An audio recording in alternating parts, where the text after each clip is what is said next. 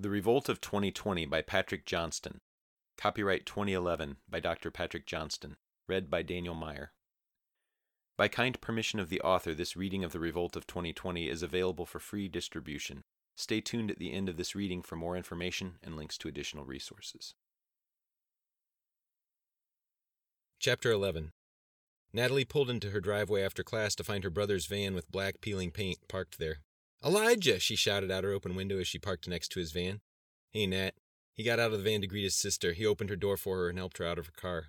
It is so good to see you. She gave him a big hug as Elijah's companions stepped out of the van. Elijah gave the introductions. This is Jared. He pointed to the young, lanky fellow coming out of the front seat of the van. David came around the other side of the car, combing his messy brown hair back with his fingers. And this is David. It's good to meet you.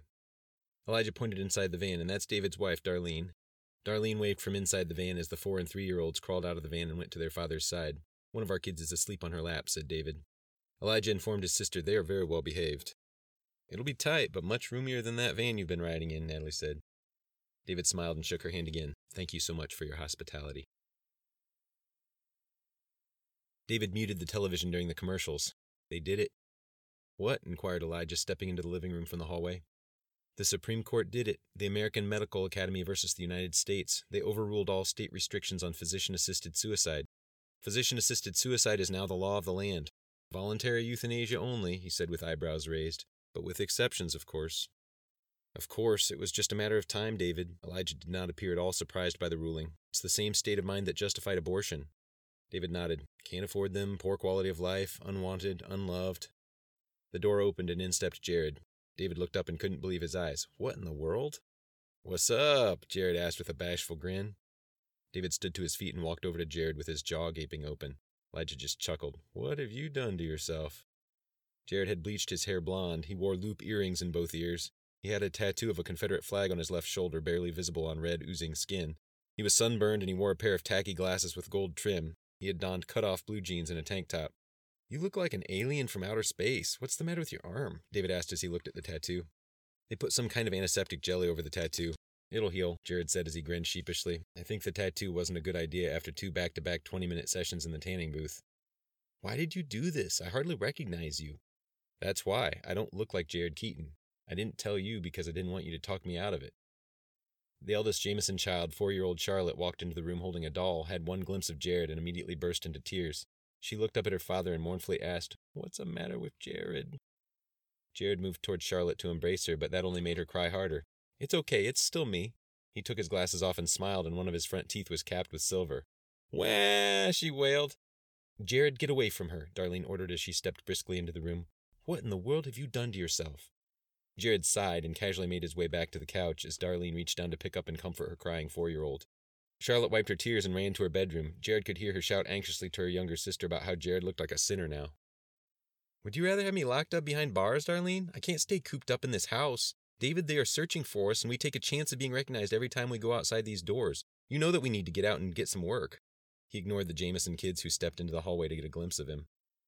Darlene was growing more appalled by the minute. That doesn't mean you go punk freak on us, Jared. You look so worldly. David was joining in the protest when Elijah intervened. I think it's a good idea. You've got to be kidding, said David.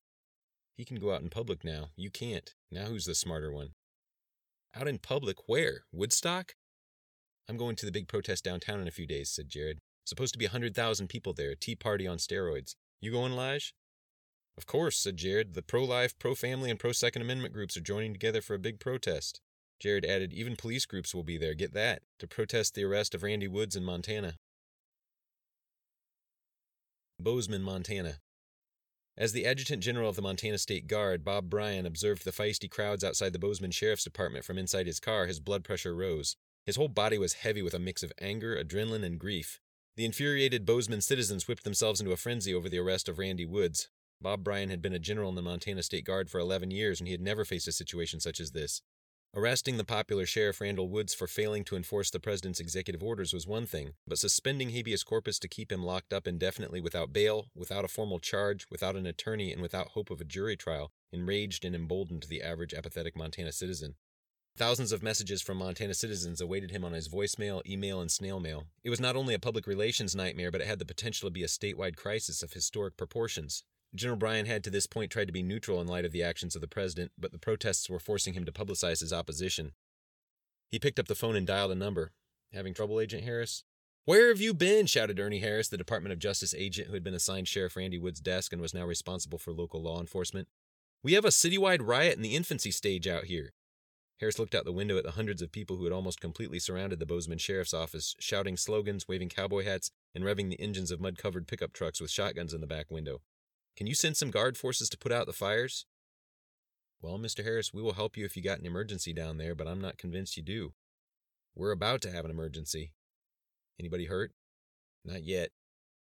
Well, you've got fellows who can handle legal gatherings of protesters, don't you?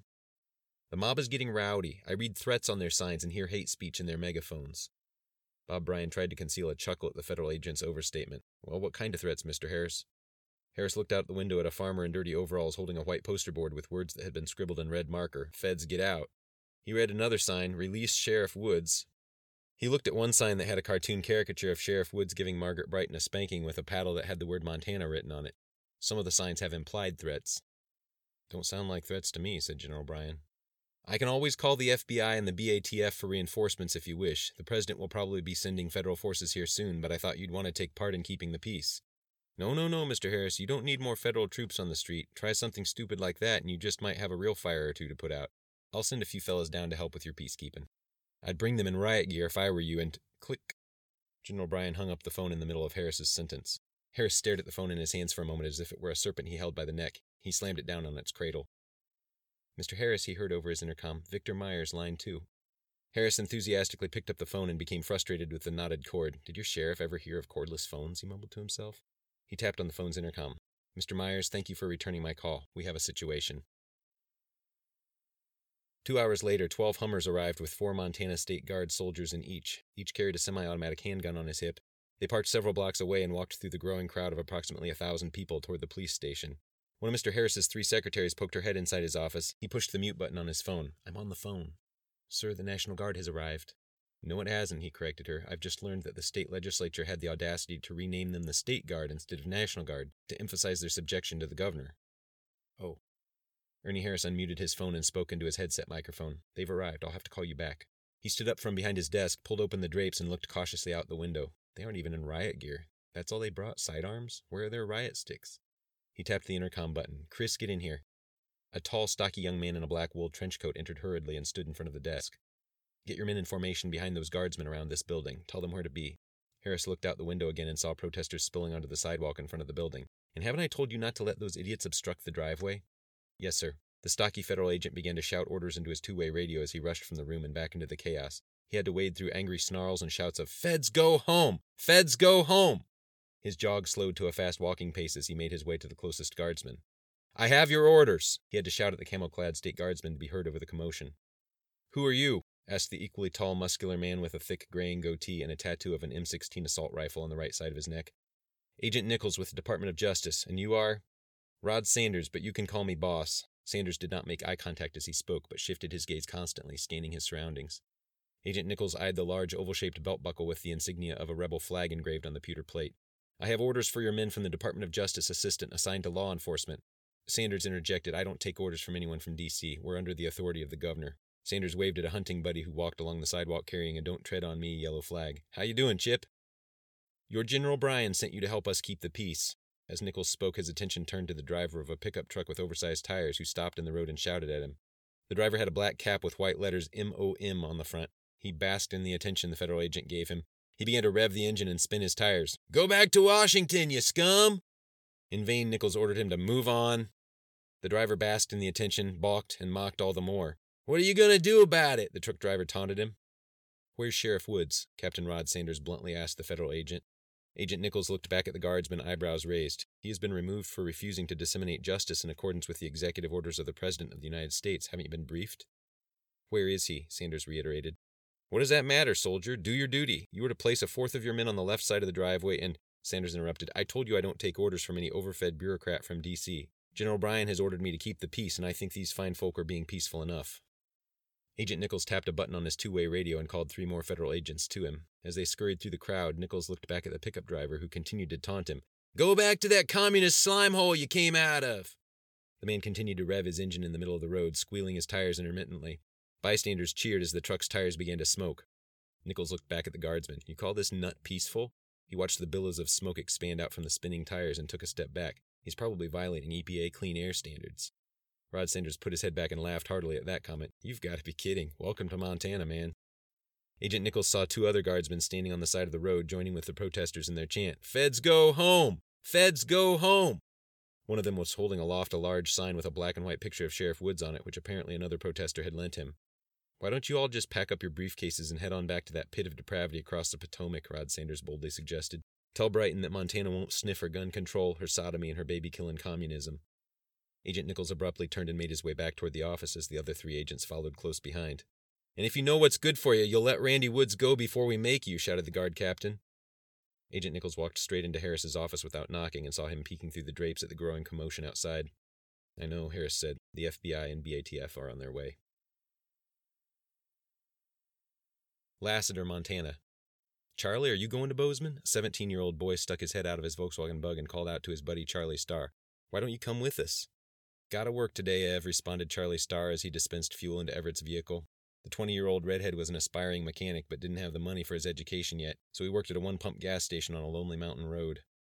The owner of the gas station walked up in his overalls with an oily pink rag hanging out of one pocket. Mr. Masters, why don't you let Charlie off today? Everybody's going to the protest. And everybody going needs gas to get there, the owner said matter of factly. Charlie gazed at his boss as if he were being denied his sole Christmas present on Christmas morning. The gas station owner massaged his whisker covered wrinkles. Ah, go ahead and take the day off, Charlie. But I really need the money, Mr. Masters. You can have the shift Sunday after church. Thanks, Mr. Masters. Charlie hung up the gasoline dispenser and turned to Everett. Park that pathetic VW and ride with me in my pickup. Bozeman, Montana. Charlie and Everett had intended to drive by the sheriff's department before parking, but yellow caution tape had been strung up waist high between orange barrels across the road about 20 yards from the sheriff's department in both directions. Sidearm bearing and shotgun toting FBI agents wearing black outfits with the white letters of their bureau across their hats and jackets stood about 20 feet away from the tape. They watched anxiously as the protesters stirred themselves into fits of passionate fervor and red faced fury. The air was unseasonably cool this morning, as it is on occasion in Montana. The relentless chants of the protesters expelled a wintry mist like the dust buffaloes kick up before they begin to charge an intruder in solidarity. People filled the closed off streets in both directions, the observers further away from the sheriff's office were more subdued. Some laughed and exchanged stories with old friends, some entrepreneurs sold food, drink, and protest paraphernalia, and some just held signs peacefully along the sides of the road. Dozens of local deputies and policemen arrived in full uniform to show their support for the protest as well as to discourage people from getting out of hand. The presence of these sympathetic officers had a calming effect on the more radical protesters. Harris had called for local law enforcement in surrounding counties to send all available personnel immediately, but they declined to help. Bob Bryan, Adjutant General of the Montana State Guard, had refused to answer calls to his home or office.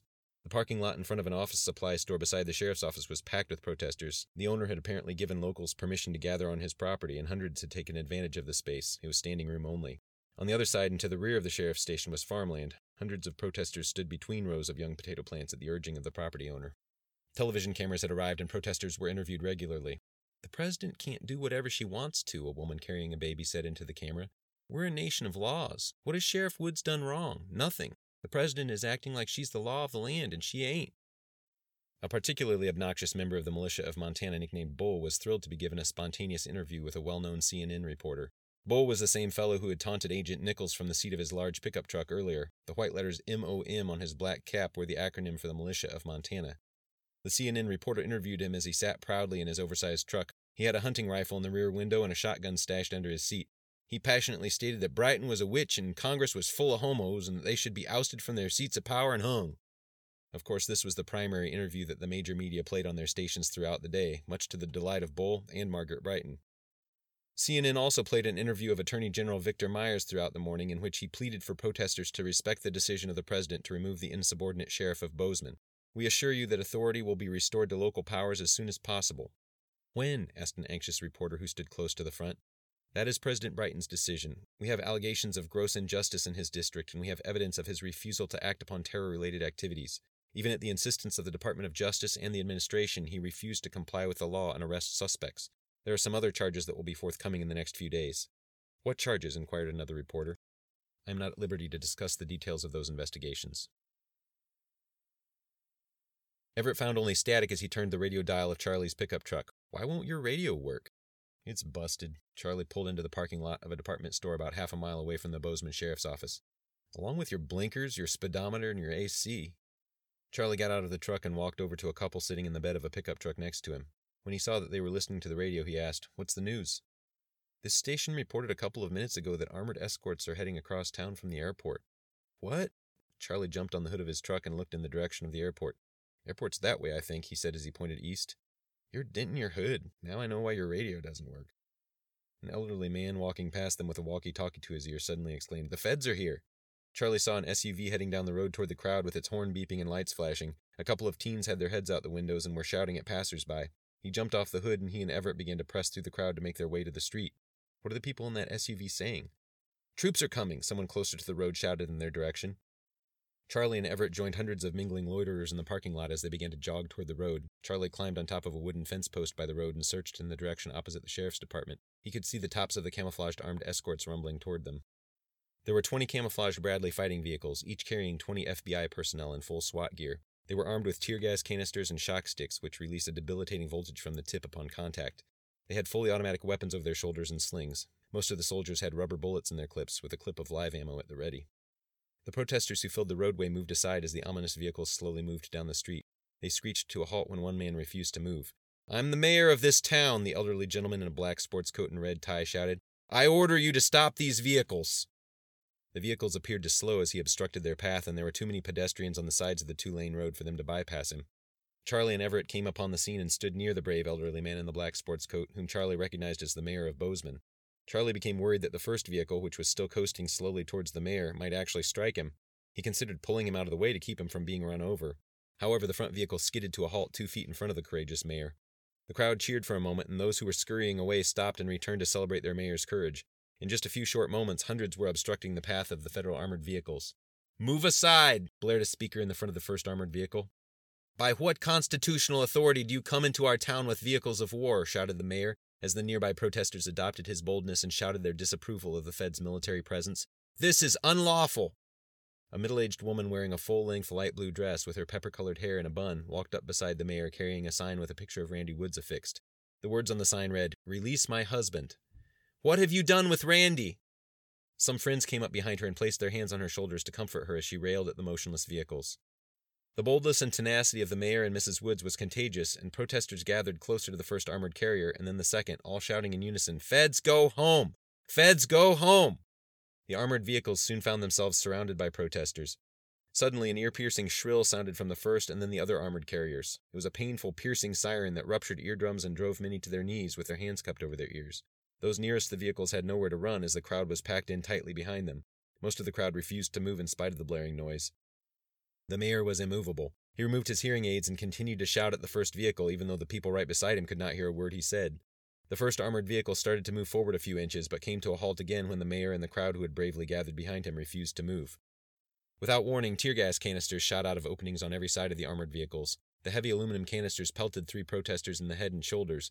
One whizzed right by Charlie's head and smacked Everett, who was standing right behind him, in the forehead. Everett's body went limp and he fell to the ground. Everett's head struck the cement with a nauseating thud. He began to seize from the concussion. Blood spurted from a circle shaped indentation in his forehead. The mayor also fell to all fours, blinded by the white gas that sprayed from the canister that flew by his head.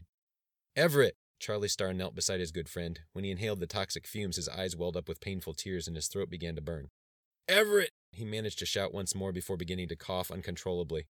His friend's eyes rolled back into his head as the seizure grew more violent. Blood covered Everett's white face. Vomit heaved from his spasming stomach and bubbled from the corner of his mouth. Charlie looked back at the Bradley fighting vehicle as it jolted forward a couple of feet, threatening to run them over.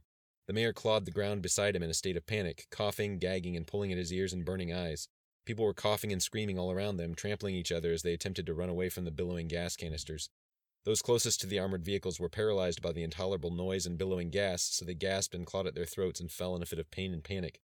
Television cameras from as close a position as the cameraman dared to tread zoomed in on the chaotic scene of suffering as Montanans who were able fled away from the street with beet red faces, coughing, gagging, and vomiting intermittently. Suddenly, much to the dismay of the few protesters who kneeled or squatted in pain close to the armored vehicles, all the doors of the vehicles flew open at once and a flood of black clothed, fully armed soldiers wearing gas masks swept into the street to move protesters out of the way for the vehicles. They began to kick and throw protesters out of the road to make a path for the vehicles. As Charlie dragged Everett from the front of the Bradley by pulling on his hands, he was suddenly kicked in the back by one of the soldiers. He was propelled forward by the forceful kick, and Everett's head smacked the ground again. Charlie grabbed his painful right flank and looked back, and through burning tears and squinting eyes, he saw a federal agent extend a black rod toward him. The sirens had stopped, but his ears were still ringing, and he could not understand the orders that were being shouted at him.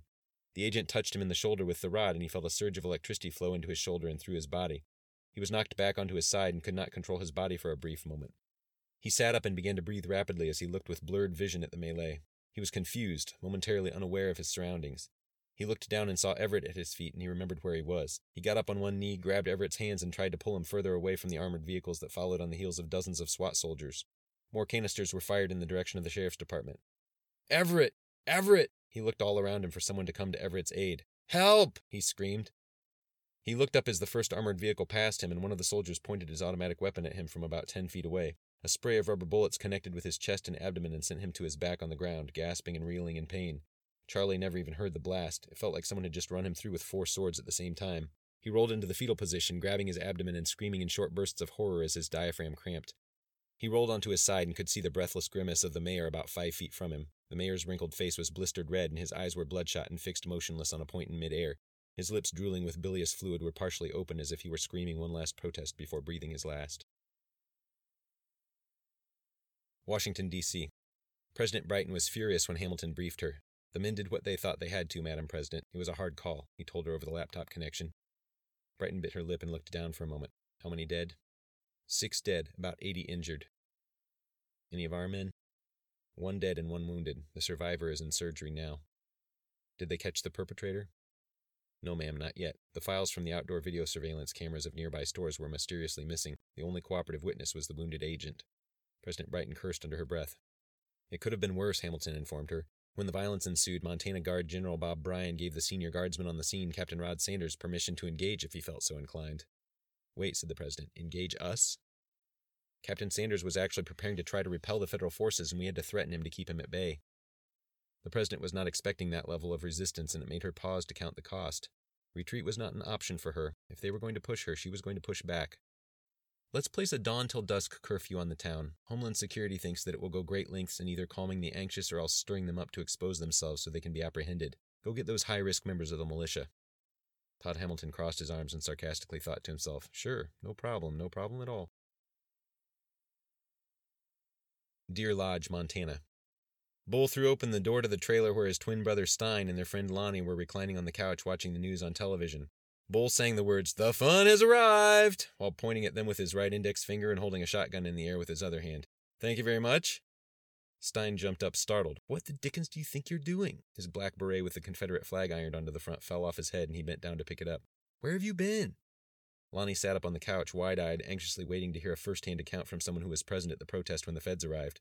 What a day! You guys wouldn't have believed it. Tell us about it, Stein beckoned his brother toward a chair. Did you catch my CNN interview? Yeah, man, Stein said, slapping Bull a high five. Do you know anything about the two feds who were shot? Lonnie asked. With a semi automatic 10 round Remington 12 gauge, Bull grinned from ear to ear as he sat on the edge of the couch clutching the guilty weapon. No, said Lonnie with a smile just as wide. You? Never been prouder of anything I ever did in my whole life. Bull thumped the stock of his shotgun, his face beaming. He was downright giddy as if he'd just won the lottery. He gripped his shotgun so hard that his knuckles were white.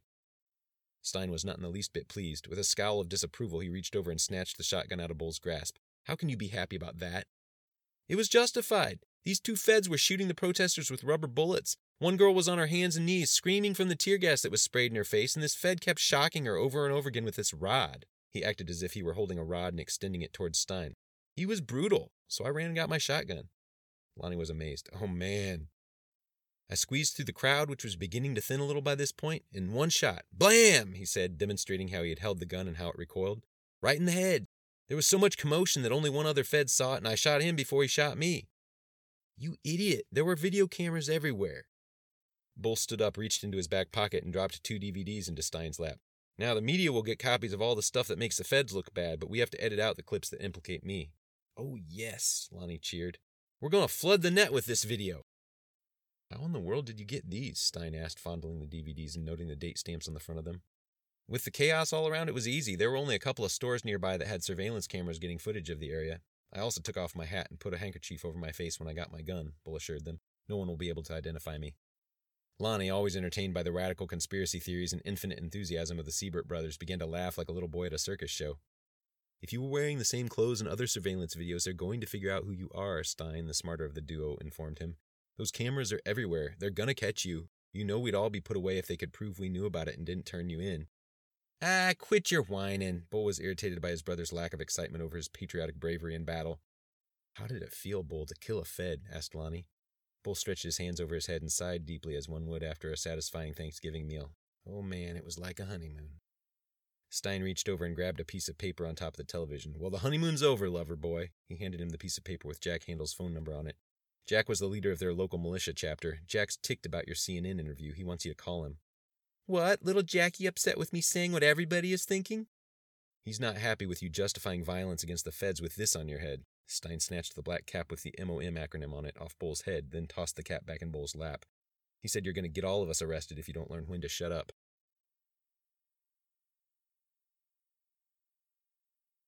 Thank you for listening to this reading from The Revolt of 2020. This chapter was read by Daniel Meyer and engineered by Park Leacock.